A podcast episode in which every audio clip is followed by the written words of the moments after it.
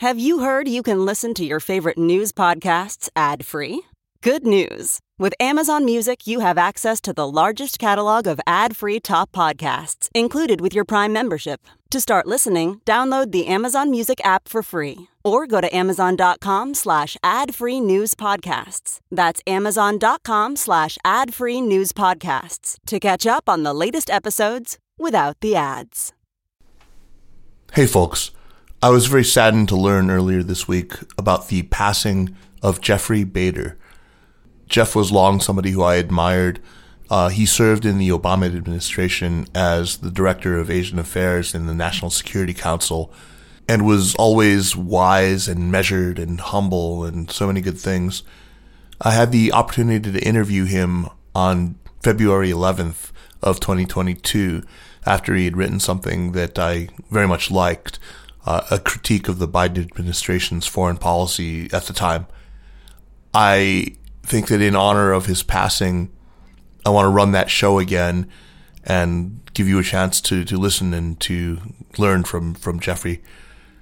My heart goes out to his family and his friends and to the many, many people whose lives he touched and improved in his work as a diplomat and as a government official. Rest in peace, Jeffrey.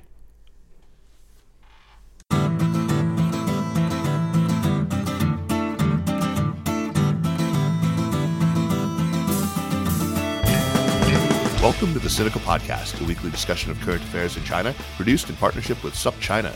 Subscribe to SupChina's daily access newsletter to keep on top of all the latest news from China from hundreds of different news sources, or check out all the original writing on our website at supchina.com.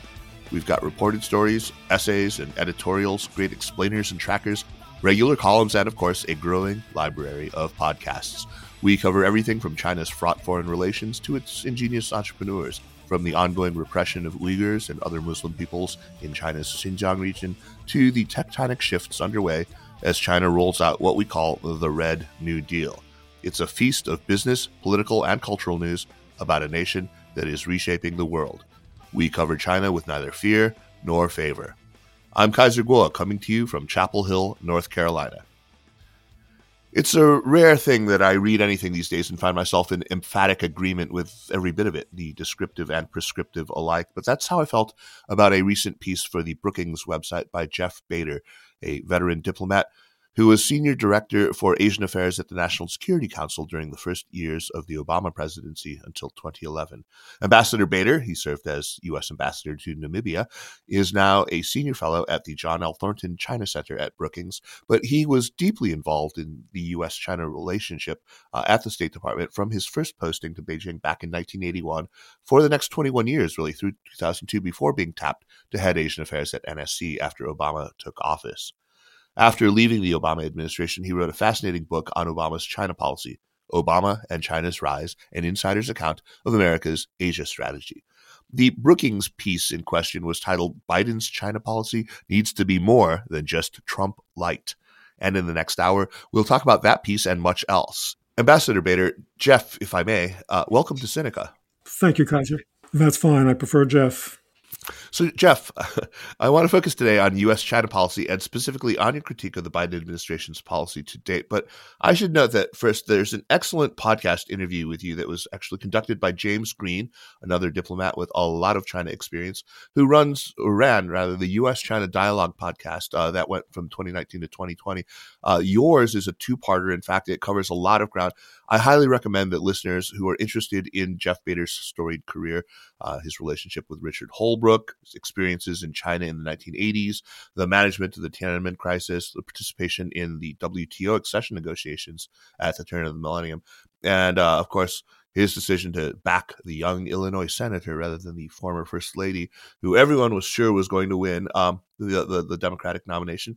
Uh, you should check that out. It's fantastic. Wait until we have Jeff back on Sinica and we can really do a deep dive into his career. Uh, but I do want to point out that by coincidence, you and I actually, Jeff, we have in common the fact that our first stints in China were in the year 1981. I was just a teenager back then and, and only stayed for that one summer uh, while you were on your first extended posting to China for the State Department. How has seeing the extent of change in China and watching it unfold in person over these several decades, how has that shaped the way that you approach China, that you think about China? Well, I was there from 1981 to 1983 as a political officer. I was responsible for China's internal politics, which essentially was an impossible job in those days. There was no publicly available literature beyond the People's Daily, which had its limitations in value. Talking to people was highly risky. People didn't want to talk to you. And if they did, they were taking a risk. So the job itself had, let's say, a, a low ceiling in what you could accomplish. The city itself was a pretty dreary, dismal place. My main recollections are of about 4 million people in identical blue suits riding around on bicycles in the bicycle lanes every day down uh, Jianguomenwai Boulevard, and a handful of cars uh, weaving their way through. There were no restaurants, no publicly available restaurants at all. I had every meal essentially in the in the Peking hotel for two years, which is a fate I wouldn't wish on anyone. um, so it was a it was a dreary place. It was hard to understand. I remember I remember Deng Xiaoping saying that China planned to increase its GDP fourfold in the next, uh, I think, 20 years was his target. And that seemed impossible as one looked around at what was a state dominated Stalinist society. You couldn't travel anywhere. There were, while I was there, there were about 27 cities that were opened up for travel without prior permission. Uh, even there, you were tracked pretty closely. So, you know, when I came back for my first subsequent visit in 1980, 1987, mm-hmm. when I was deputy director of the China Desk State, uh, in just four short years, I was astonished by the the visual changes uh, in the city, the the dynamism, the neon lights, the restaurants, the variations in people's dress, the opening of malls. You could see the direction was going. China was going. It was going much much faster than one could have imagined. It's a bit like going from black and white to color suddenly. Yeah, I've been. I came to um, Beijing from Taipei.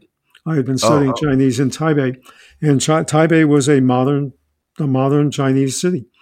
Um, you know, it was like Hong Kong in those days, and so the shock of going from uh, from Taipei to Beijing was uh, all the more stark because of the, uh, the the different levels of development and the different levels of dynamism. So, how has that shaped the way you think now? Just seeing the rapidity of change, the sort of compressed nature of China's development experience. Oh, in several respects. I mean, one is never underestimate the Chinese people. Mm-hmm. Uh, I mean, that's my main conclusion. You know, you had a population that had gone through 30 years of uh, of uh, the People's Republic of China and uh, Maoism, essentially a totalitarian system. Before that, the civil war and occupation of the 1930s and 40s. And before that, the chaos of the uh, Republic of China and the Qing dynasty. And yet, in, in just a few short years, they were on their way to creating a modern society, and it was uh, readily apparent. So I never underestimate what Chinese people can accomplish. I mean, when I was there in 1981, 83, my feeling was, from what I observed, that Chinese people only could accomplish great things when they were outside of China. Uh, because, of course, we all know that overseas Chinese are dynamos in every country that they serve in but that there was something about the Chinese system that made it impossible to have that kind of achievement at home. But I clearly was wrong on that. In three or four years, just tremendous achievements. I guess the second conclusion I draw from that is that many Chinese who were alive during that period, it's, you know, 35, 40 years ago, remember the bad old days. Remember what the life of poverty and grayness and being cut off from the outside world uh, was like. And they have a, a sense of appreciation for what's been accomplished and a sense of gratitude, gratitude to the leadership for the changes that have been brought about. Oh, now that to the degree, degree to which that extends to the younger generation is a whole other question. But for uh, older people, uh, the contrast between the China that they grew up in and the China of today uh, is uh, very apparent. Absolutely. It really parallels my own experience because I t- took my second trip there in 1986. I was in college, and that experience, just seeing the trajectory, really changed the, the trajectory of my own life. I decided I really needed to sort of uh, take a front seat to watch this happening and uh, decided there and then that I would be back and I would spend a lot of time watching what happened, what unfolded in China. Fantastic. Let's get into your critique now, uh, fast fast forwarding a couple of decades now to the Biden administration's policy as you laid it out in that piece for Brookings. The piece calls that policy Trump light, and I've heard people refer to it, you know, quoting people even within the administration saying Trump, but with allies. But to be fair, there are other points of departure besides, you know, the multilateral approach, right? Uh, could you identify first where you think credit is due, the ways in which Biden, Tony Blinken, Jake Sullivan, Kurt Campbell, even, uh, and the rest have actually moved away from Trump? Well, what's striking to me, Kaiser, is um, if I were writing a defense of the administration, which I was not and do not intend to do, uh, I could identify changes from the Trump administration, and I'll mention a few of them. But what's striking to me is that the administration does not do that. And that was one of the things that inspired me to write this piece. Mm-hmm. The administration emphasizes continuity. They emphasize, as you just said, that they are looking to compete using allies and partners. If, if you ask a senior administration official, how is your policy different from Trump's? And I've heard many of them answer this question. The answer is invariably what you just said. Oh, we do it with partners, we're not doing it unilaterally.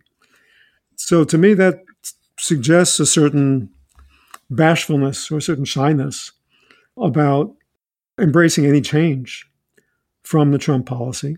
They are, I think, looking over their shoulder at the Republican Party, uh, at their right wing, and are deathly afraid of being seen as uh, having departed from a quote tough on China policy. Getting directly to your question, what are the actual differences? There are a few. For example, the climate change bilateral agreement that John Kerry signed with uh, his counterpart Xie Zhenhua mm-hmm. uh, at the uh, Glasgow summit. I mean, the Trump administration didn't believe in climate change, no less than cooperating with the Chinese on the subject. So that was one example. I think that the the most fundamental difference is on the issue of regime change. Hmm. I think that the Trump administration tiptoed up to the line of calling for regime change in China. If you look at the series of speeches that were given by Mike Pence, Mike Pompeo, and other senior Trump administration officials, they had a whole slew of them, they all left the impression that living with China under Communist Party leadership uh, was impossible. That right. in the Chinese Communist Party DNA, they're not only thieves and predators, but they had an urge to dominate uh, internationally, uh, and that they could not coexist with the United States in a manner that serves our national interest unless their regime were toppled. That's the way I read their speeches, and I think that's a fair reading of them. This administration, I think, clearly does not believe that. They won't say they don't believe it, but they don't. Uh, their speeches don't aren't filled with the same kind of vocabulary that calls into question the legitimacy of the Chinese regime. They seem to accept that. I think that those are the, the principal differences so far. I think that this administration also is a little bit more cautious on the subject of uh, Taiwan. Yeah. Um, it, its its actions have been kind of all over the place, but I felt that the Trump administration, towards the end, were in the process of basically tearing up the rule book. They essentially threw out the policy on on contacts with Taiwan officials they had scheduled a visit by the U.S. ambassador to the United Nations to Taiwan, which was a uh, a that would have been an event redolent with symbolism, if not absolute recognition of Taiwan as a sovereign state in the international community. So, this administration has been more assertive in talking about a one China policy. Uh, and that, although it's a missteps, I think they do believe in it. Mm-hmm, mm-hmm. So I'm going to want to ask you about uh, the extent to which Biden finds himself constrained, looking over his shoulder onto his right wing, as you said.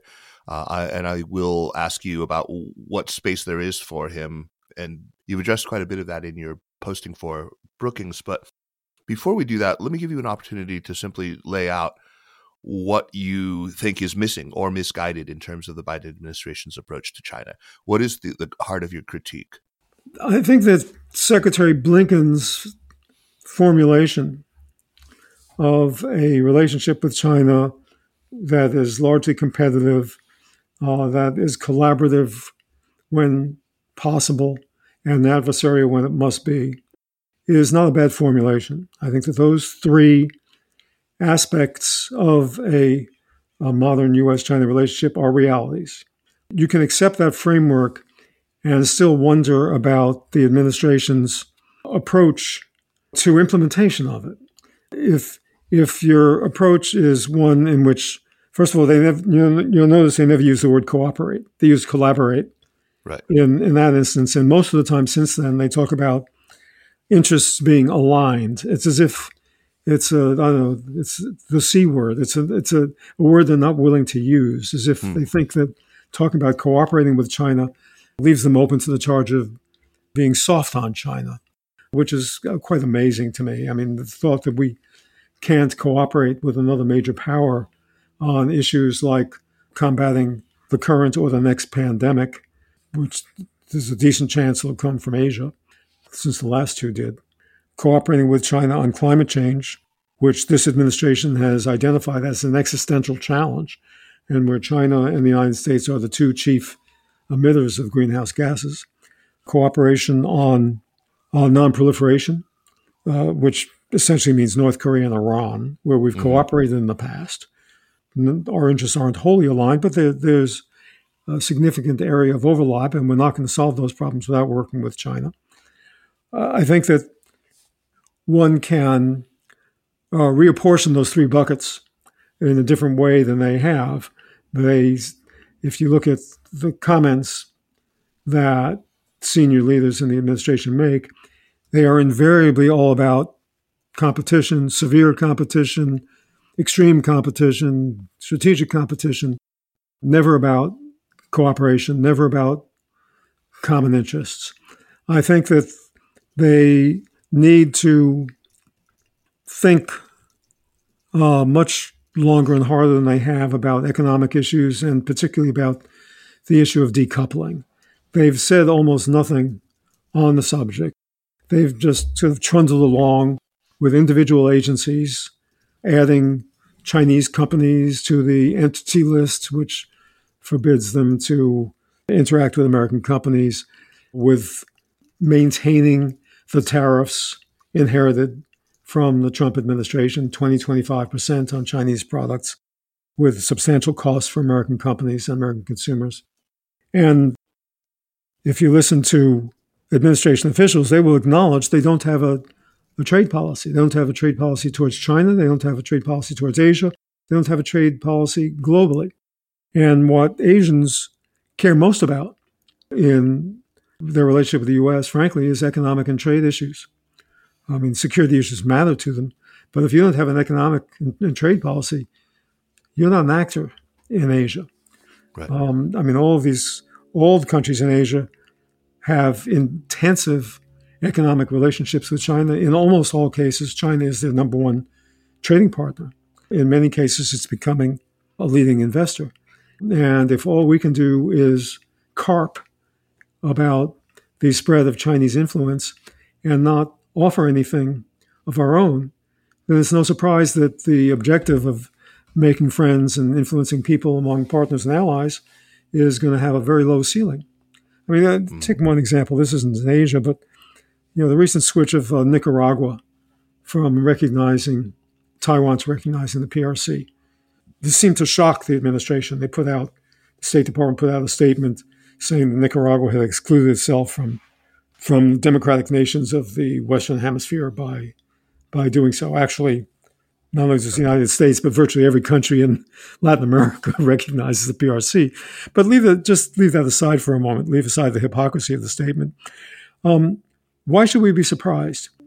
The PRC is waving lots of money at Nicaragua for development projects, as they are with all recipients of the Belt and Road Initiative. They are ready, willing, and able to provide infrastructure projects.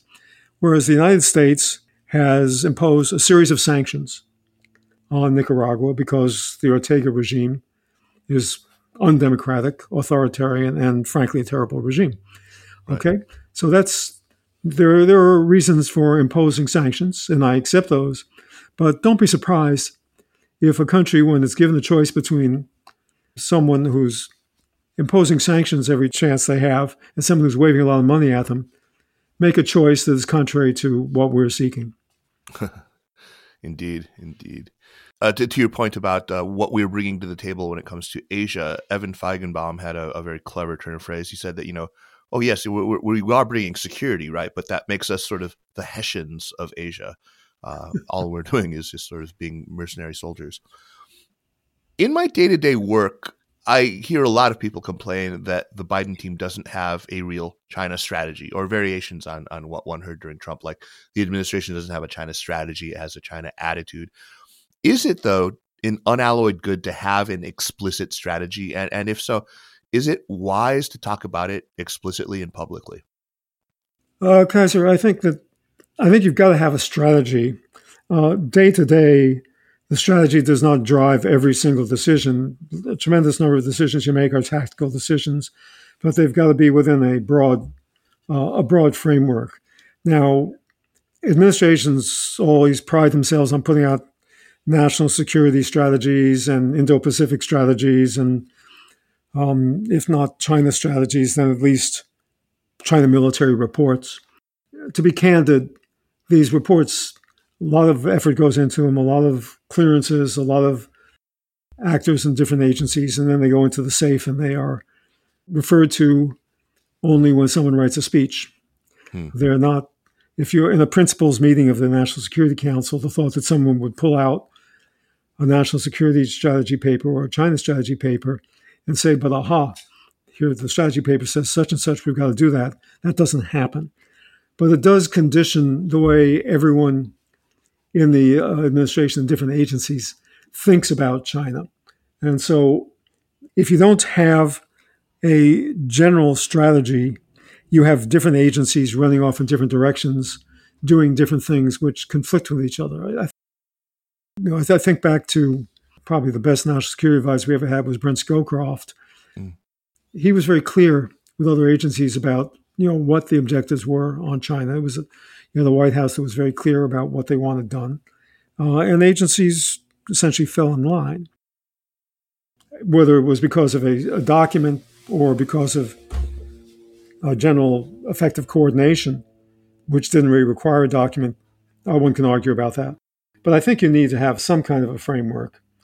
And I mean, I tried to spell out some of the elements of the framework in my paper, talking about seeking a limit to decoupling, understanding that decoupling comes at a great cost, trying to uh, narrow the areas of decoupling to those that are vital to uh, to U.S. interests rather than making it a, a reflex.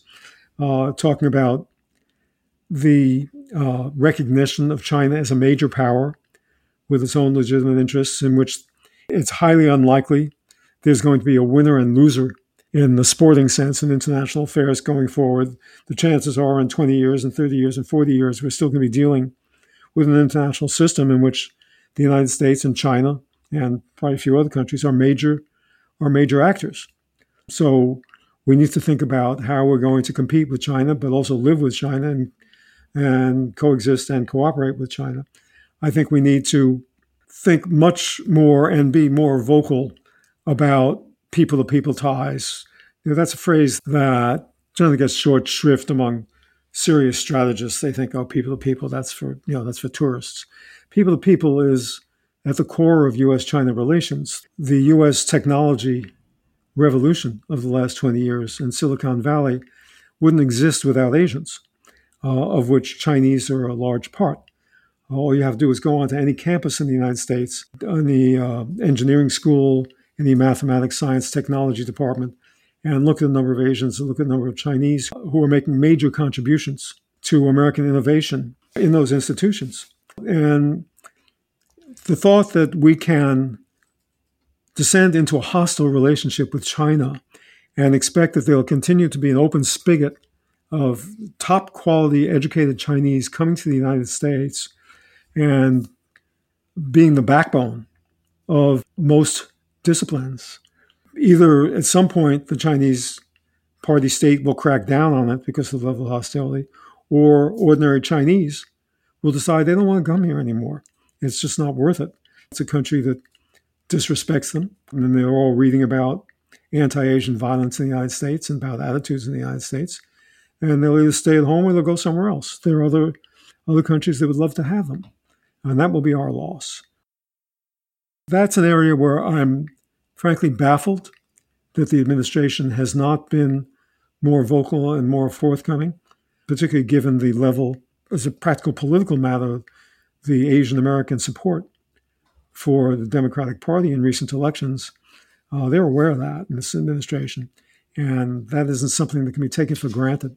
Yeah, you, your words, Jeff, truly warm my heart. I mean, I, am in such profound agreement with you. Uh, everything that you just said. It seems to me that there are some unavoidable assumptions that underlie, uh, and and you might even say practically define one's approach to China. And, and these are always questions that I like to put to people in conversations like this. First is, what do you reckon China's ambitions to be? Because if you think China is hell bent on displacing the US as the global hegemon, you're going to come to very different conclusions about what we need to do than if you assume China only seeks primacy regionally and doesn't desire the whole enchilada.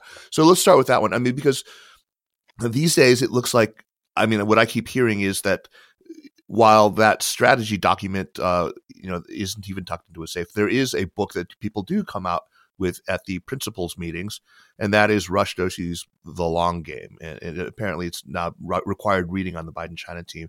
It seems to be sort of regarded as gospel when it comes to the question of Chinese intentions. Do you get that sense? And and what do you personally see China's scope of ambitions to be? Um, I think Rush wrote a good book. Um, Rush is a fine fellow. He did great research. It's well documented.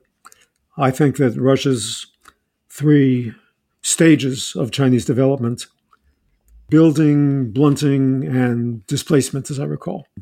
Building China to compete with the US, blunting US aggression, and displacing the US as a global leader is how he conceives of it. I think the building is about right, the blunting is about right, and the displacement is made up. There is, it's a guess, okay? His guess could be right, his guess could be wrong, but the evidence for it is, let's say, is lacking. I don't see in China's behavior something that suggests the ability to become the hegemon, to use the popular IR phrasing, of a global system. They have no allies in the world if you get past Pakistan and question marks about Cambodia. Chinese soft power is basically economic commercial. There is not global admiration for the Chinese system of governance among Chinese speaking peoples in Asia, Taiwan, and Singapore. There's no admiration for it and uh, no desire to emulate it, uh, no less elsewhere. I don't see China as effectively having the ability to pursue a global ideological agenda of spreading its system beyond its borders. There's a lot of discussion about uh, the degree to which China wants to export its model. Xi Jinping said some things in various uh, addresses to party congresses and plenums about the uh, utility of aspects of Chinese governance that other countries might find valuable. That's a long way from Stalin did in 1945 to 1953, where he basically imposed communist systems upon all of Eastern Europe and then attempted to do it elsewhere. And what China has been doing is it's been exporting some of its systems of surveillance, which I think authoritarian countries find valuable, and frankly, so do some democratic countries for law enforcement purposes. But that isn't driving countries into making ideological choices about the kind of governance system they're going to have. Those are driven by internal dynamics. Uh, and I don't see Chinese missionary efforts to affect that. Uh, the Chinese, I think, are equal opportunity traders. Uh, their relationship with Europe, with countries in Latin America and Asia, uh, is not related to regime type. And in the rule system generally, if you look at all the international institutions that have been built up since 1945, China has not been the dominant rule maker in any of them. At least until the last few years, the rules have been basically written by the US and allies. Now, it's another question about the degree to which China should be brought in as a rulemaker, and we, I hope we can talk about that a bit. But they have not played that role historically, and the thought that China is going to show up in the WTO or WHO or the UN or any of these other organizations and suddenly going to attract uh, a vast following in rewriting charters and objectives, I think is uh, is fanciful. Mm-hmm. So I, I think, like great powers generally throughout history, their objective is to maximize their influence. Now, historically, that's mainly been Asia Pacific region, the area of greatest concern and interest to them from a security point of view and also from an economic point of view. But uh, clearly, their ambitions for influence and for interaction do go beyond Asia. Uh, and I regard that as normal. I don't see that there is anything exclusive about the U.S. relationship with, let's say, Saudi Arabia and the Chinese relationship with Saudi Arabia. The relationships may be competitive to a degree.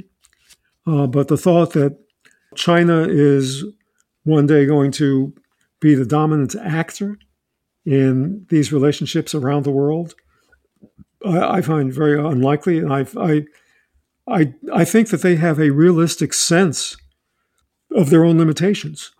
Uh, and they uh, are not expecting or anticipating doing that.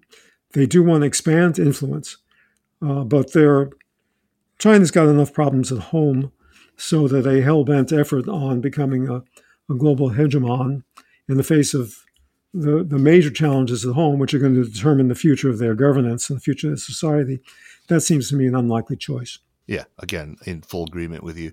A second question, and I do want to get to talk about you know, China's role in the so-called rules-based international order and, and whether it will become more of a rule maker rather than a rule taker. But I, I, there is a second sort of foundational question, and that is what are China's legitimate interests? Where should the United States sort of draw the line? Uh, what what is out of bounds and what is in bounds? Because it seems to me any form of coexistence involves a recognition of those interests from both sides, and that is going to involve a compromise and depart, departure, certainly from where we are right now. Um, yeah, great question, Kaiser. I say legitimate interests. Certainly, one obviously is their economic, commercial uh, relationships with other countries in the world.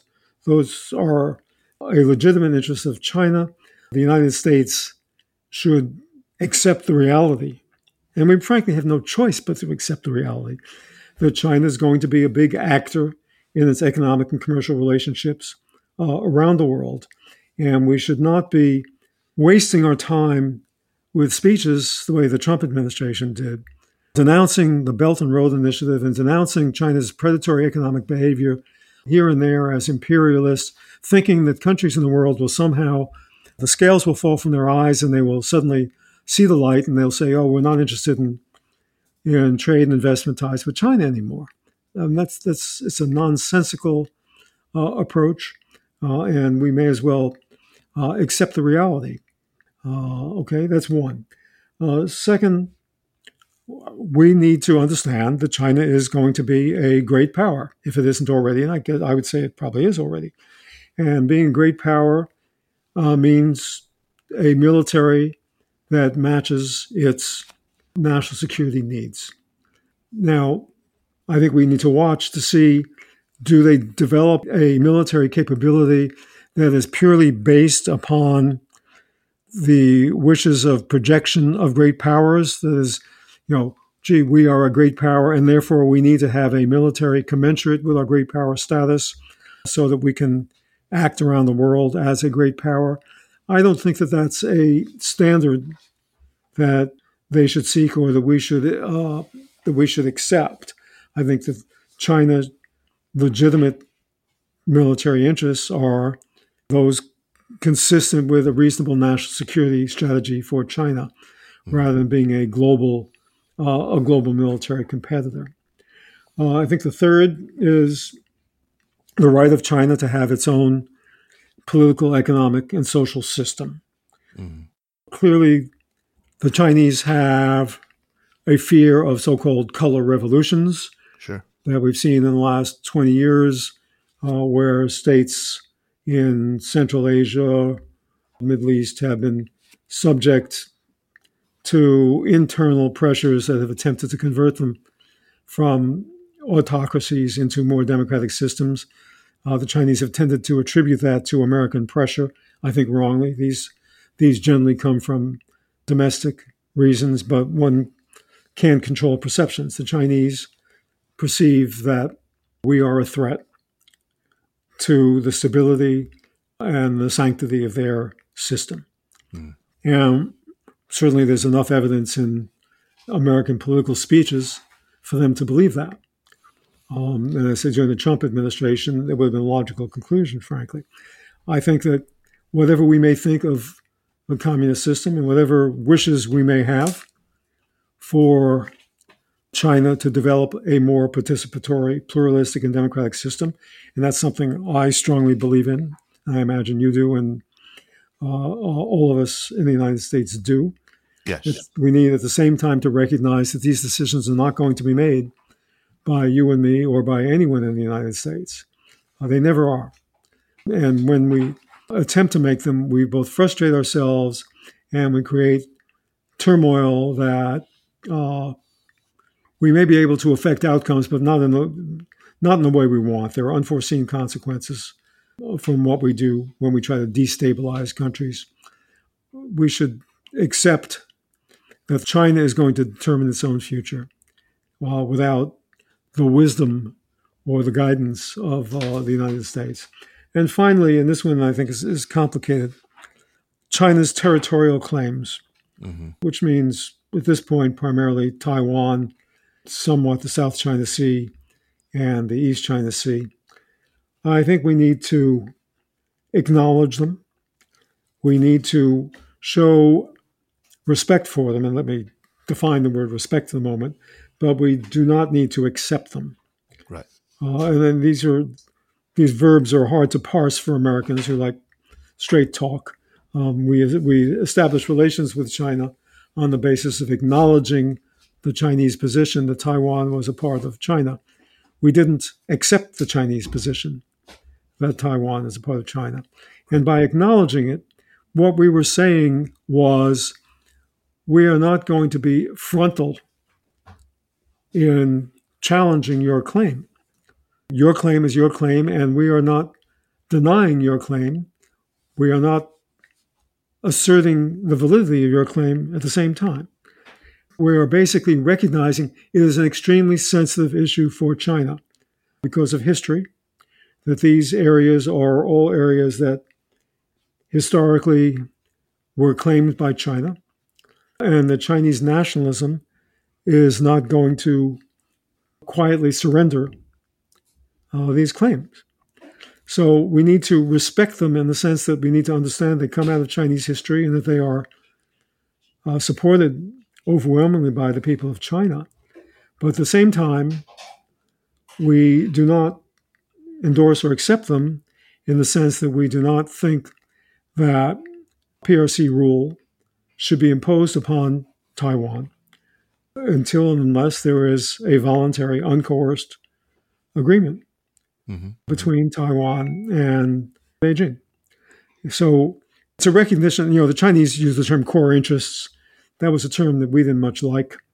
I don't think that we should be using it, but we should understand that these are the most sensitive national interests for China, which means a high degree of care in the way we handle these issues. Thank you for that very thoughtful answer. Uh, implicit in that is the answer to another question, which is really about what American national interests are and whether we are able to accept a genuinely multipolar world. I think that we we we sort of pay lip service to the idea, but uh, we don't really change our behavior and continue to sort of behave in ways that has Beijing concluding something that uh, this is what really keeps me up at night and has me worried. I am genuinely afraid that Beijing has concluded or is close to concluding at this point, and, and by that I mean that a critical mass of, of influential party leaders have reached the conclusion that the U.S. position, irrespective of what party is in power, who occupies the White House, is now fundamentally hostile to the idea of China emerging as a peer competitor, as a great power, the thwarting of China's rise, the preservation of unipolar hegemony. I mean, do you think that this idea has or might soon come to be so unchallenged within Xi's inner circle that we're at a point of no return? Uh, that's another really hard question to answer, Kaiser. My my sense is that that notion on the Chinese side has gained uh, widespread acceptance that it is not unchallenged, but that it is the dominant view hmm. uh, at the moment, uh, that it reflects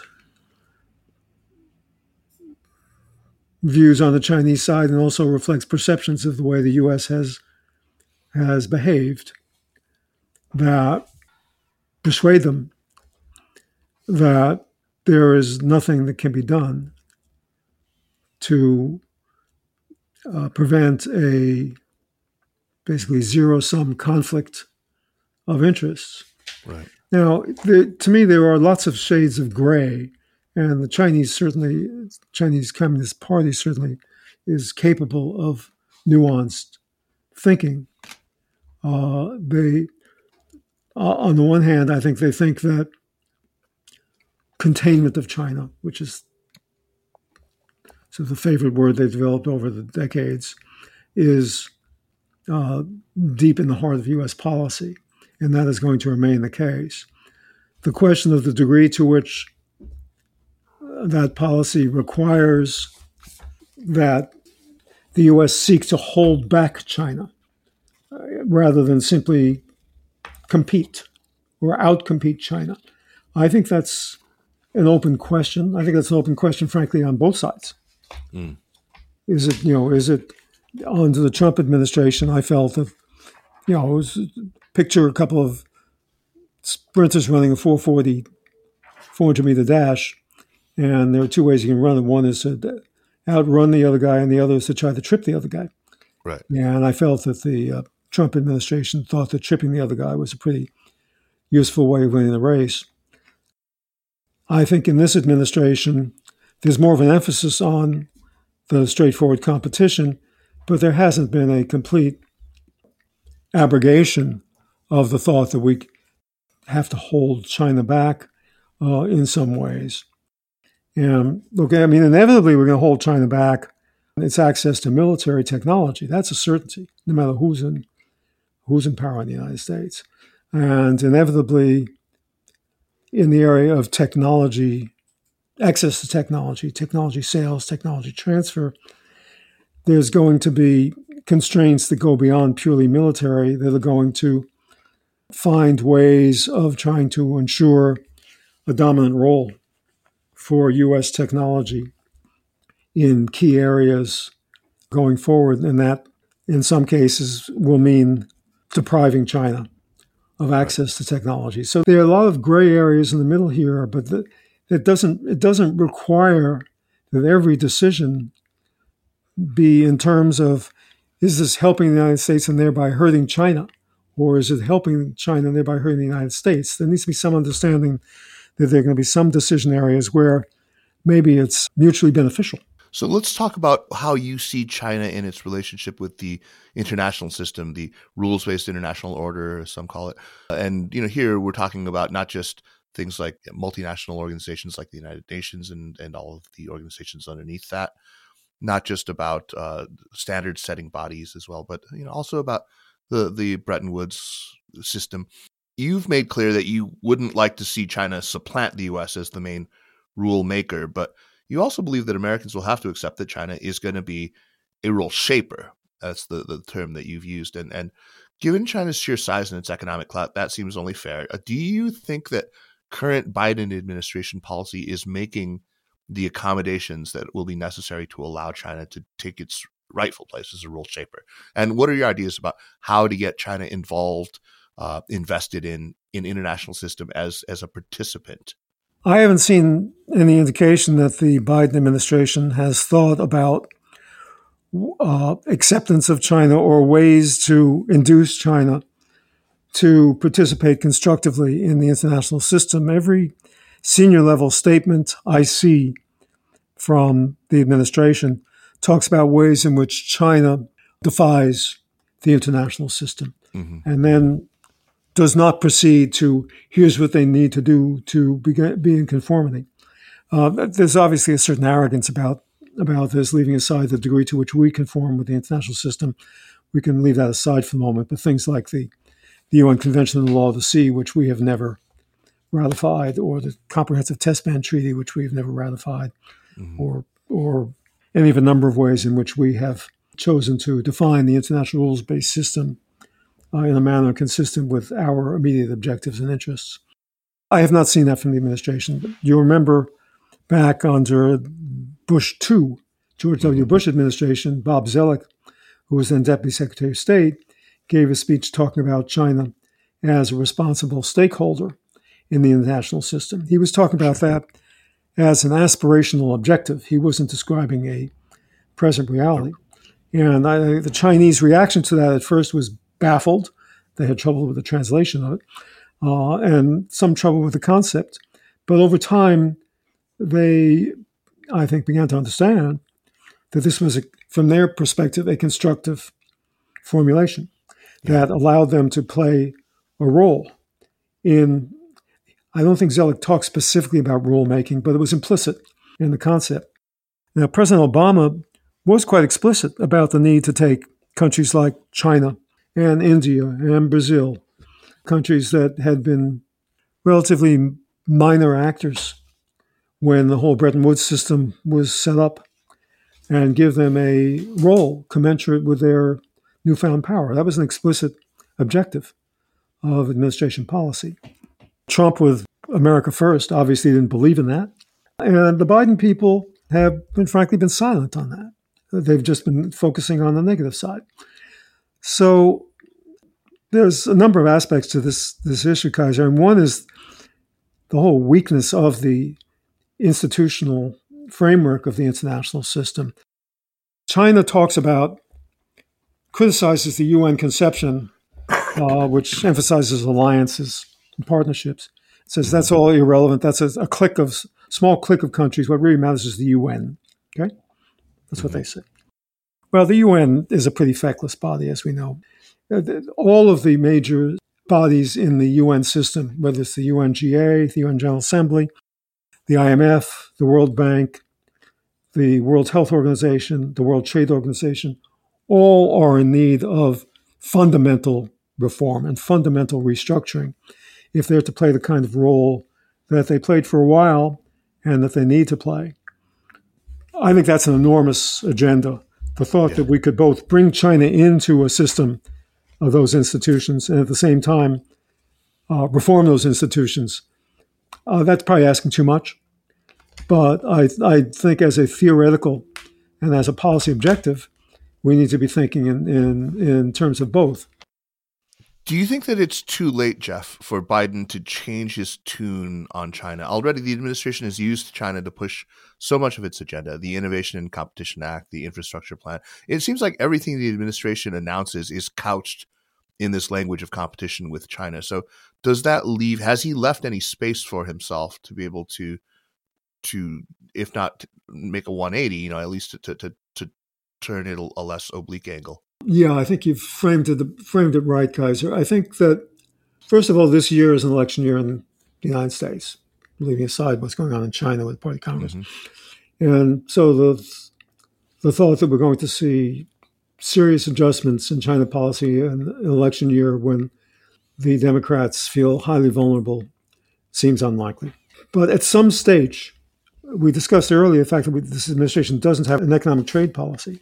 Right. At some point, they're going to have to have one. You know, you can't go four years without a trade policy. And when the economic agencies are heard from, in particular Treasury and Commerce, both of whom have secretaries who are Janet Yellen and Gina Raimondo are going to be heard from. Mm-hmm. Uh, and they are more preachers of openness uh, and market access uh, and the international system than the voices we've heard so far.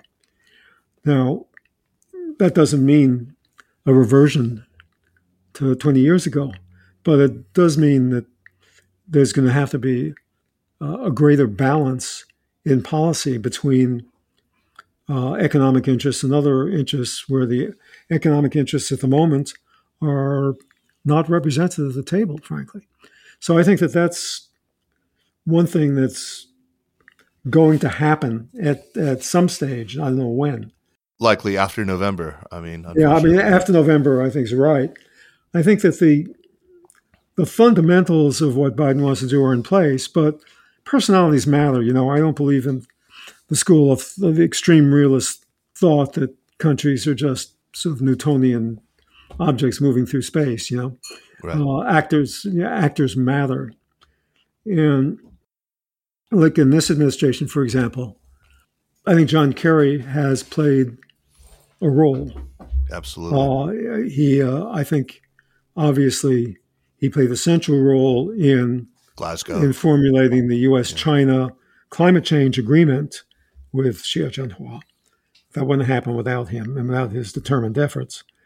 Uh, but beyond that, I think that the phone call, the I guess it was a Zoom meeting well, not they don't use Zoom, whatever they use, their encrypted encrypted webinar uh, that Biden and Xi Jinping had. I think that John Kerry had a lot to do with that as well. My, my is my guess. I think that Biden pays attention to John Kerry. John Kerry used to be his Senate colleague and was chairman of the Senate Foreign Relations Committee, and he's someone who Biden regards as a peer. And I, I, I don't think that Kerry has been altogether satisfied with the overall framing of policy. I'm just I'm speaking from 3,000 miles away in Venice, California, but I, sure. you know, rumors do make it across the country. Uh, so I think that that's, you know, I've mentioned Yellen, I've mentioned Raimondo and Kerry. These are people whose voices have been somewhat muted, but who may have different views. I think the general framework is in place.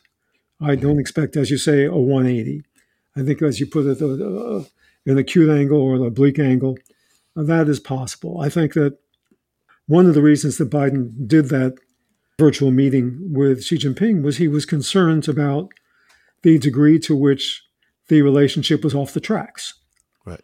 Succession of shouting matches by senior officials in meetings with poorly prepared agendas where both sides were posturing to each other's domestic audiences. Um, I think that that did not impress Biden. Um, I think I think that Kerry probably helped reinforce that perception on Biden's part. So when there is a concern that the relationship is going to run off the tracks, I think that that's when one sees Biden become more personally directly involved, which I don't think is a bad thing. Uh, I think that Biden's own instincts on China are a balance of competition and cooperation. I've noticed that he seems to be unafraid of using the word cooperation, unlike the people who work for him. Yeah, yeah. He's uh, a little looser in, in the vocabulary in, in, all, in both directions. So, you know, a good portion of the piece that you, you were discussing today is about, of course, Biden's domestic political circumstances and, you know, the extent to which his choices are circumscribed by, by Congress and by the voters who will go to the polls in November. So, you know, the, the conventional wisdom is that he has his hands tied but are they really tied? I mean, you cite that Chicago Council poll on American attitudes toward China as evidence that the so called bipartisan consensus on China isn't maybe as pronounced, at least within the public, certainly, as people would have you believe. And, and I certainly agree. I'm sure that you still talk to lots of people in the Democratic Party, whether in Congress or in the White House. And I, I assume that you've raised these poll results with them. Do Democrats feel like this gives them more space when it comes to China? uh, is there any? Do you get any sense that hmm, maybe there is a little bit of an opening? I mean, I talked to people who were going into the Biden administration before uh, January of 2021, and I made the argument that there was nothing that they could do to satisfy the hard Republican right on China. And we named names and and they wholeheartedly agreed and understood that point. I didn't I was pushing on an open door when I made that point. Hmm. It doesn't matter what Biden does, he will continue to be attacked from the right on China. Right. You look at the ads that are coming out already now in congressional races around the United States, and Republicans in primaries are denouncing the Democrats as, or even their own primary opponents in the Republican Party, as being stooges of the Chinese Communist Party. That will happen no matter what. So the question then becomes how much do you feel the need to accommodate that perception of people who are never going to be with you anyway and who are going to use this as a China as a political weapon no matter what? Now, it's complicated, guys, within Washington, you know, I wrote that there is not a consensus within the Democratic Party on attitude towards China. And I was citing that Chicago Global Council poll, which showed numbers on whether China is an adversary, whether China U.S. policy should be aimed at preventing Chinese influence around the world, whether Chinese researchers and students should be blocked from coming to the United States, whether tariffs should be raised. Mm-hmm. And in every single case, there was a very large gap between Democratic responses and Republican responses. That's right. With Democratic responses being let's say, calmer about China than Republicans. But that is candidly not reflected inside the Congress. I, I, think that I will give the administration credit for correctly reading the Congress that there is a, a reasonably hardline consensus uh, within the Congress for a policy which focuses on strategic competition with China to the exclusion of other, other issues. That said, in my experience in the US government in 30 odd years, administrations are perfectly capable of leading on China policy, preferably with Congress, but also it can be done without Congress. Hmm. And I could cite many, many instances. Uh, obviously, in the George H.W. Bush years, when Congress kept passing legislation uh, demanding conditions upon most favored nation status, and President Bush kept vetoing it yeah. every year and continued with his policy despite a torrent of congressional criticism. Uh, in my time in the White House from 2009 to 2011, I did not find congressional pressure close to unbearable on any aspect of China policy. China policy on the Hill has always been more hawkish and always been tougher than administration policy forever. Forever. Yeah. And that's, that will never change. But an administration that knows what it wants can get where it wants by leadership, by finding the right people in Congress to bring them along. Uh, uh, and yes, congressional attitudes are a constraint, but they need need not drive policy. That's not what our Constitution intended and not what any administration should want. There are a couple of pieces of legislation now, the you know Compete with China Act, mm-hmm. which is mostly involved in building up U.S. industrial capabilities. It's mostly what it does. And uses China as a sort of a talisman. You know, look at China. We have to compete with them. Let's do all these things at home. We have to, let's rebuild our semiconductor uh, industry. Let's rebuild our educational system. Let's rebuild our manufacturing capacity. Let's rebuild here and there. That's all good, frankly. I mean, it's unfortunate that we have to use an excuse to do these things, right. which we should be doing anyway. That there's some language in that legislation. There's money. There's a lot of money for propaganda against China for pointing out the flaws in the Chinese system. I'm not sure that that's particularly good use of taxpayer money. I, I, I think that the the time in which people look to BBC and VOA for the truth around the world uh, has long passed. Mm-hmm. Uh, in in the era of uh, globalization of uh, of news uh, and the private news, uh, so I, I, think that's frankly mostly a waste of money. But that's the main bit of legislation we're looking at this year, which I don't think need do too much damage to the relationship if it's looked at carefully. There's a, there's a House version and a Senate version with different language with different consequences for the relationship in it. There are down the road, you know, depending upon what happens in the 2022 elections, there are other possibilities being discussed, such as limitations or scrutiny of U.S. outbound investment to China, which would be a big deal. It would be the first time in the world we have imposed broad scrutiny of outbound investments yeah. uh, anywhere aside from now Cuba, Libya, North Korea, countries like Iran and North Korea. Uh, and that I think that is something that bears close watching, and where the uh, business community, which is already deeply, deeply invested in China, uh, needs to needs to keep a close eye on that, and let, needs to let Congress know what they think of that before that creates a whole new reality. So, if the Biden administration wanted to lower the temperature, what would you identify as some of the let's let's say more politically feasible things. I mean, because we do have to kind of acknowledge that yeah, they're not completely constrained, but there are there are there are political hurdles that they would need to overcome. What are some of the things that it could do to signal an intention to lower the temperatures, and things that the administration could do that might stand a chance at bringing congressional Democrats at least along with them? Uh, everything has risks, and everything will get criticism. They need to start by understanding that. You know, there's no not going to be any free ride in anything to do with China. Right. I would say one obvious one is the Department of Justice FBI China Initiative. Yeah. Uh, which is on its last uh, legs, creating a climate of fear on campuses around the United States. Yeah, yeah. No other way of putting it. It's it's a kind of neo McCarthyism in my view.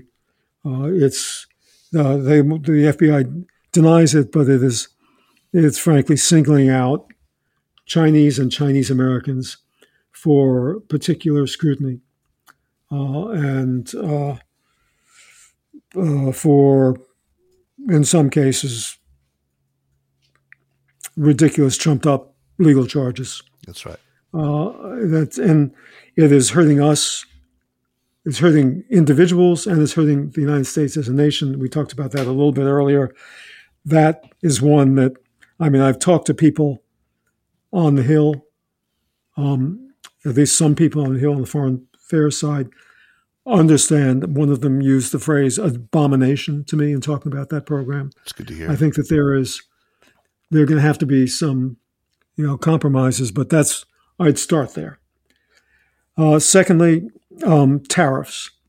The, the the Trump tariffs were completely arbitrary. Trump said repeatedly, "I love tariffs. Tariff wars are easy to win." I don't know an economist in the world who believes that. Right. Okay, none. We are to take Donald Trump's ignorant rants on the subject of tariffs as guidance for U.S. policy in perpetuity. That's ridiculous. Uh, there are thousands of businesses and millions of consumers in the United States who are being hurt by these tariffs. I'm not suggesting that these tariffs should just be lifted. You need a negotiation.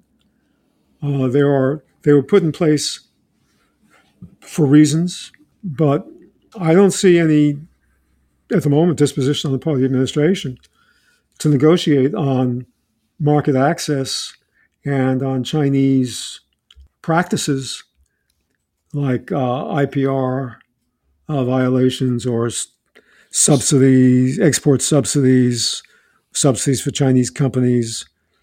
I don't see that they they have a, a plan for negotiation on that that might be usefully made part of a discussion about tariffs. Yeah, you don't lift them all. You, you look around and see which ones will have the greatest impact, particularly at a time when we're running 7.5% inflation. Yeah.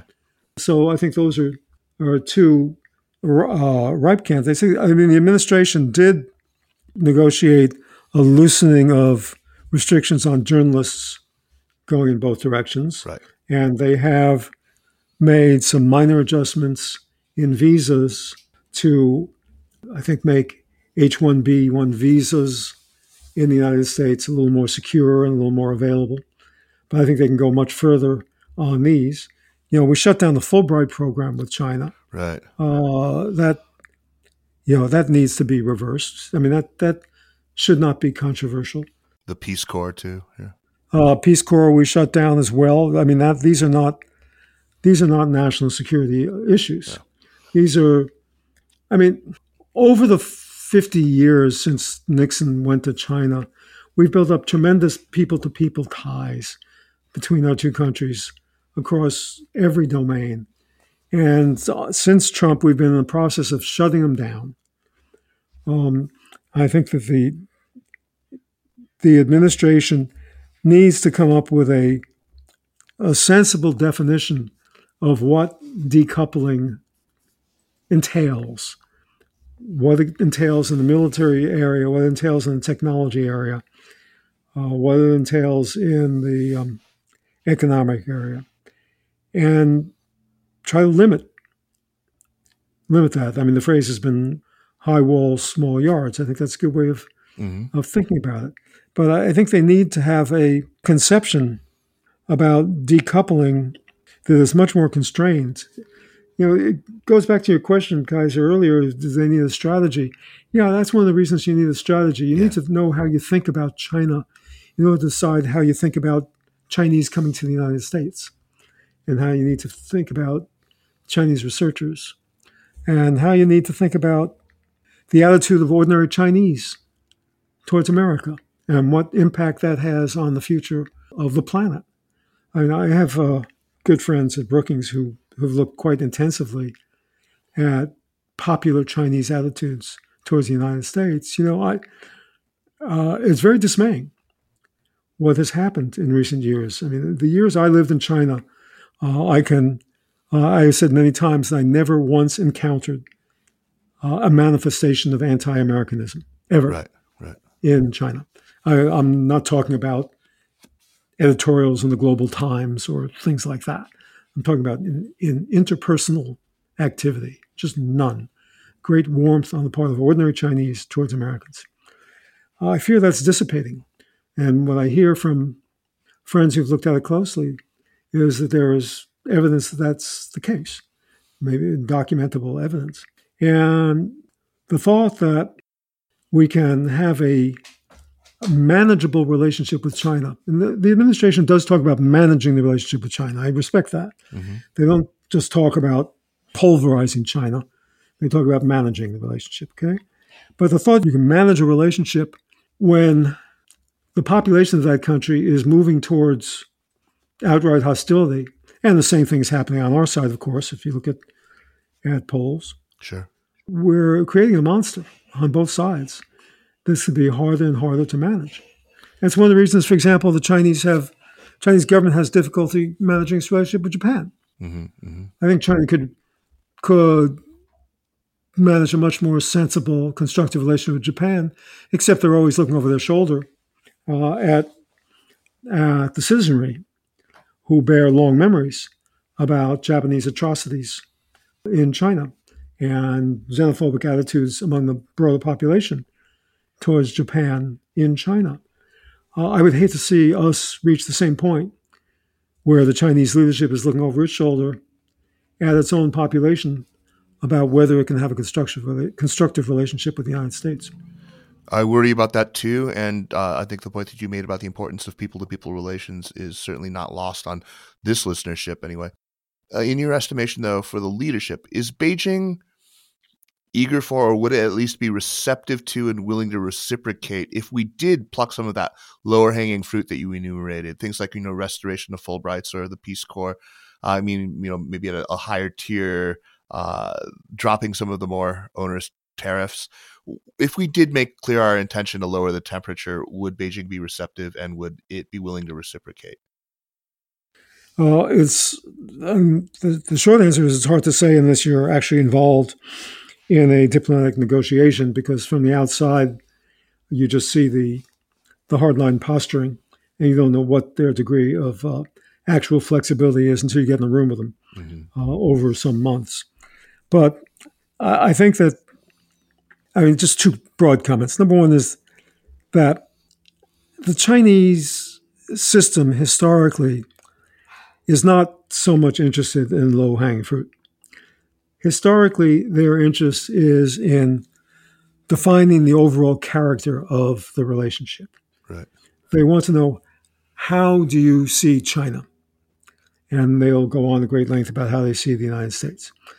And their attitude is once we have each sincerely demonstrated our attitude towards the others in terms of our objectives and our interests, the specific issues will fall into place. That and, and historically, frankly, Americans have tended kind of in the opposite direction. Americans historically have figured, well, we've got big barriers in relationships. Let's try to see what we can do. Let's find the low hanging fruit. And we will build confidence as we accomplish small things so that when we get to harder things, uh, will have a basis for trust. Okay? I mean, you can transpose that to the Middle East. It's our historic approach to Middle East peace negotiations. And you can transpose China's attitude in that way to the India relationship. I, I was talking to a, a, good friend of mine uh, who uh, was. Uh, has been a reporter for the Hindu for a very long time, based in Beijing. And uh, one thing that, that he said was that India's position is that they've got to resolve the border disputes, Aksai Chin and Arunachal Pradesh, before the overall relationship can improve. And Beijing's position has always been, no, let's get the entire relationship right, and then the border will be resolved. Uh, yeah, so no, you're, you're, absolutely right. That that is a, a, perfect characterization of how Beijing approaches it, which which worries me because that's a, profound disconnect. Yes, I uh, that's that's fascinating. Henry Kissinger talks quite a bit about this, and his sympathy for the Chinese approach runs this way. Uh, he says that the Chinese attitude is that you know you can just you can solve a problem, and then you can solve another problem, and doesn't matter how many problems you solve, there'll just be new problems that arise. But so you're always facing new problems. Whereas if you agree on the framework, in, in their view, all the problems can be prioritized and dealt with. I, I personally, I know I hate to be such so wishy washy. I think there's wisdom in both. Yeah, yeah. In both way, in both uh, frameworks, frankly speaking. But the Chinese have, in their discussions with the United States over much of the last year, have been quite adamant that they need signs, clear indications of the overall U.S.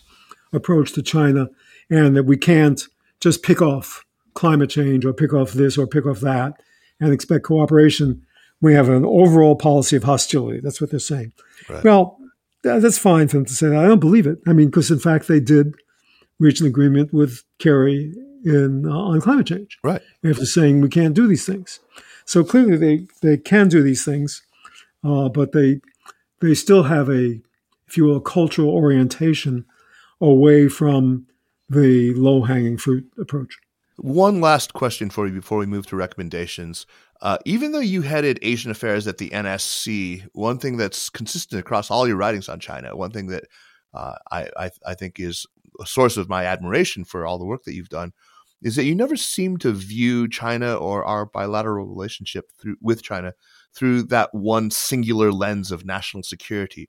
And it, it, it strikes me that that, and this has been a consistent theme on the show, that we're in a time where there is this kind of single lens view. Everyone only looks at China through this national security lens, or uh, too many people do in any case. Can you share with our listeners maybe uh, some of the precepts that you live by when it comes to thinking about China? You clearly have a broader and maybe more holistic view of the relationship, and I'd, I'd love to hear what some of the maxims you live by are. I guess my starting point in thinking about China comes back to what I said earlier, and that's an appreciation of what the Chinese people and Chinese nation can accomplish, and never underestimating that. That you underestimate at your peril, mm-hmm. And that does not that is not meant to conjure up a China threat. It is simply a statement of reality of the last 40 years, what they have accomplished from such a low base, and the way in which they set their minds to achieving an objective, uh, and the way in which they can marshal resources from all across the society to achieving it. We all remember when COVID 19 first struck in Wuhan, and the Chinese government announced they were building a, I can't remember. I'll, I'll, get the numbers wrong, but was that was a ten thousand bed hospital in I can't remember how many days, uh, a few weeks. Oh, like a it was ridiculous. Yeah, Three thousand okay? bed, I think it was. Yeah, but whatever yeah, it was. Yeah, okay, well, whatever it was, no one else could do it. Right. And they did it. Okay. I remember when I was stationed in Hong Kong in the mid 1990s. There was a famous China watcher there who said he wasn't worried about Chinese technology uh, he said somewhat dismissively, said because anytime he went to China, he couldn't find a functioning uh, flush toilet. Mm-hmm. Uh, so therefore, that's one of the reasons why he was not confident about their nuclear power plant just 40 miles away from Hong Kong. It was a they always got a laugh when he said that. And here we are 25 years later, and they have they've circled the dark side of the moon. They uh, have a space program to Mars. Mm-hmm. Uh, they've identified all of the major technologies of the 21st century and asserted their desire to be leaders in many or most. They're leading the world in construction of electrically powered vehicles. So I start with sort of never underestimating, never underestimating the nation. Then I, the second place I go to is trying to come up with a realistic assessment of the strengths and weaknesses of the Chinese Communist Party. And uh, I know that when we say the Chinese Communist Party, we're all supposed to tremble. and it's a fairly complex operation.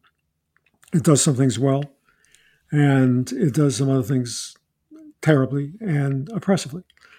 But it's a mixture. And if we just caricature it, we're not going to react to it sensibly. Uh, it's got 90 million members. It is capable of tremendous message discipline and of carrying out plans and directives decided by the center at provincial and regional levels in a way that other countries can't.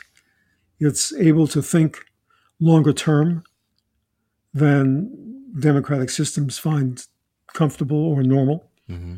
And it has overseen this spectacular rise of China into uh, economic middle class prosperity and great power status in you know 30 40 years the weaknesses it's oppressive information flow is uh, uncertain mm-hmm. towards the center who is talking to xi jinping is he hearing what he should be hearing in a system like that it cracked up under Mao. Uh, no one was willing to tell Mao what Mao needed to hear. Everyone was terrified of him. One doesn't hear encouraging signs of the readiness of people to offer differing views to Xi Jinping, since he has acquired leadership of all aspects of uh, the Chinese system in a way that uh, hasn't been the case for some years. Its treatment of uh, of minorities, the absence of rule of law. We know all of these things well, and and absence of human right protection. So, I think we need to understand what China is about, and then understand what the Communist Party is about uh, in a in a serious way, instead of just having a, a, a comic book a comic book picture of it. It's just astonishing to me how consistently people are only able to focus on one side of the ledger, either the, the plus column or the minus column, and uh, uh to the exclusion of the other. And I think we've covered a, a lot of the issues in previous questions when you talked about what are China's international ambitions. Sure. Uh, and I think that that is that is one that we as Americans need to focus on.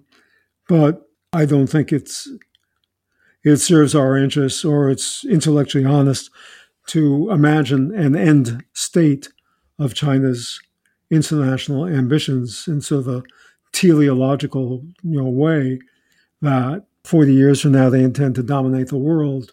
I think that's a ridiculous way of thinking about countries in a multipolar world, which this right. world is going to be in the coming century. China is a major power. It's feeling its oats. It's throwing its elbows around, but it's got severe limitations at home.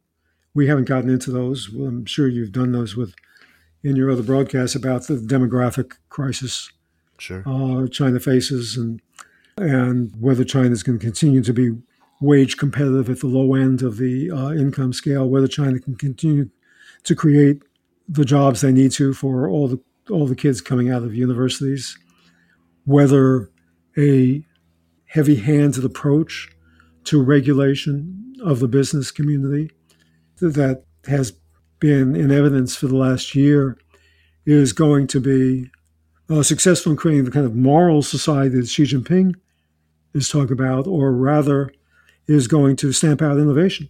Right. I mean, all sensible Chinese leaders know that the private sector is driving China's economic growth.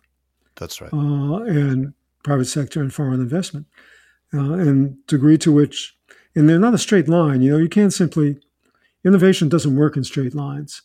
You have to allow for innovation, and something happens over way over in the corner there that then uh, affects uh, your progress in areas you really care about.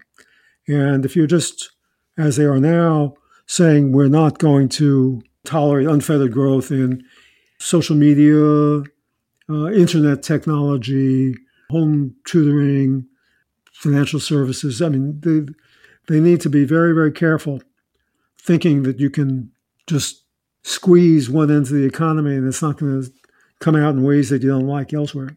Yeah. No, that's uh, that's another can of worms. I mean, we can spend another hour talking about uh, the ins and outs of this Red New Deal. But uh, thank you so much, Ambassador Jeffrey Bader, for taking the time to speak with me and for sharing the fruits of your truly formidable intellect and your very rich experience with our audience. I'm really honored, and uh, it's just been such a great pleasure before I let you go, let's give some recommendations as we do on every show. But first, a very quick reminder that the Sinica podcast is powered by SupChina.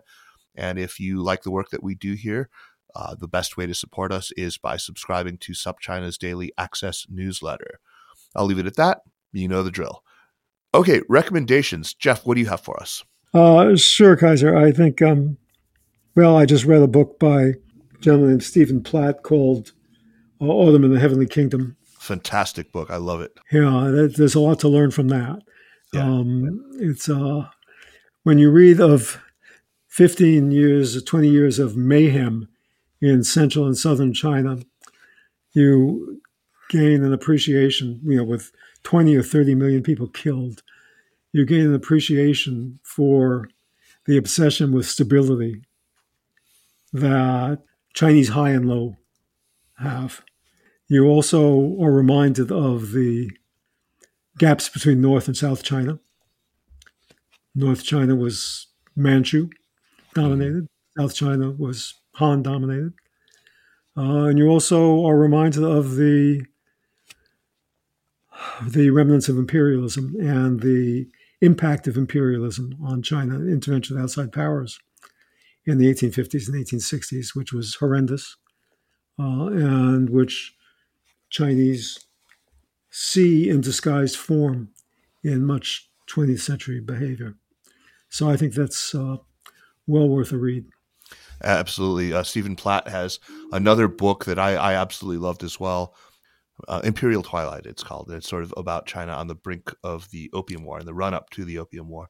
That's a fantastic book. But uh, Autumn in the Heavenly Kingdom was so very, very good.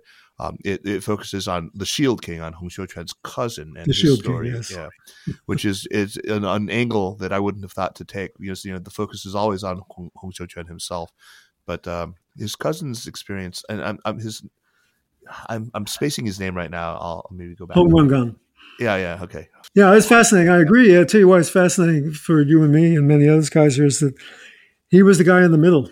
Yeah, he was he he had lived with the missionaries in Hong Kong and he understood how Westerners thought, and he wanted to bring Western ways to China, Western industry, Western knowledge to China. And on the other hand, he was the cousin of the uh, uh, of the King King of uh, yeah. Hong Xiuquan, and he was uh, the chief actor for the Taipings um, uh, in, and then ultimately in resisting uh, imperial forces, which allied themselves with the Manchu dynasty yeah. to try to crush the Taipings. And so, you know, these, if you will, well-intentioned people who understood both sides got ripped apart. That's I know. I know how you feel. he feels. Now, No, Hong Rengan for. I mean, it was. It's astonishing to me how close he came to succeeding in bringing in the, the, the British on the side of the Taiping. I mean, it, it, reminds me so much of that contemporaneous war that was being fought on the other side of the world, where you know we almost I mean, it, it, was it was touch and go there for a little while. So dependent on you know American cotton exports that the Brits almost sided with the American South. Still sort of smiting about 1776 too. So, yeah, um, yeah, it, it, just reminds you of just so much contingency in history. And uh, yes. yeah, yeah fantastic book and great recommendation. I have a couple of historical books that I want to recommend as well. Um, and I'm going to sort of re-recommend things that that were recommended by other recent guests because uh, that's all I've had time to do. I've been trying to be good about reading the books that other guests have been recommending. Um, thank you for re- recommending one I've already read. uh, let me just second two excellent, excellent recommendations from recent shows. I've plunged into them. I'm reading them in parallel. One was Anthea Roberts' recommendation of the book "The Master and His Emissary" by the psychiatrist Iain McGilchrist, uh, which it's it was fascinating uh, you know enough at first uh, just just talking about the two hemispheres of the brain and really upending uh, so much of the popular understanding of the function of the right and left hemispheres of the brain. But most intriguing of all he he ends relating it to culture and to the historical development of the west versus the rest. And it's that that part is just uh, more speculative for sure but more intriguing uh, as well. Uh, you'll be hearing more on this sort of thing on a big show that I'm I'm working on for this series. Uh, the other is this fabulous book recommended by Dan Wang uh, of of Gavekal Dragonomics, uh, who was on the show a few weeks ago. That's called Unfabling the East. And Jeffrey, if you haven't read this, I highly recommend it. Uh, it's it's called Unfabling the East: The Enlightenment's Encounter with Asia by Jürgen Osterhammel, translated from the German it, it, for my money, literally for my money, I, I went and uh, bought it in hardcover. It's just the best work of history I have read in years. Again, this one has already made its way into my prep notes for this show that I have planned. Uh, so, so stay tuned for that.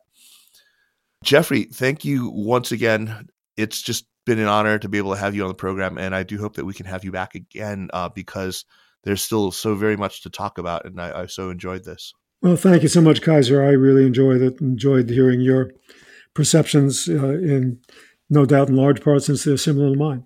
Yeah. And I hope that next time we do this, uh, we'll be able to report on a China and a U.S. that have moved in different directions from where they are right now, and we can have a, a happier, more upbeat conversation.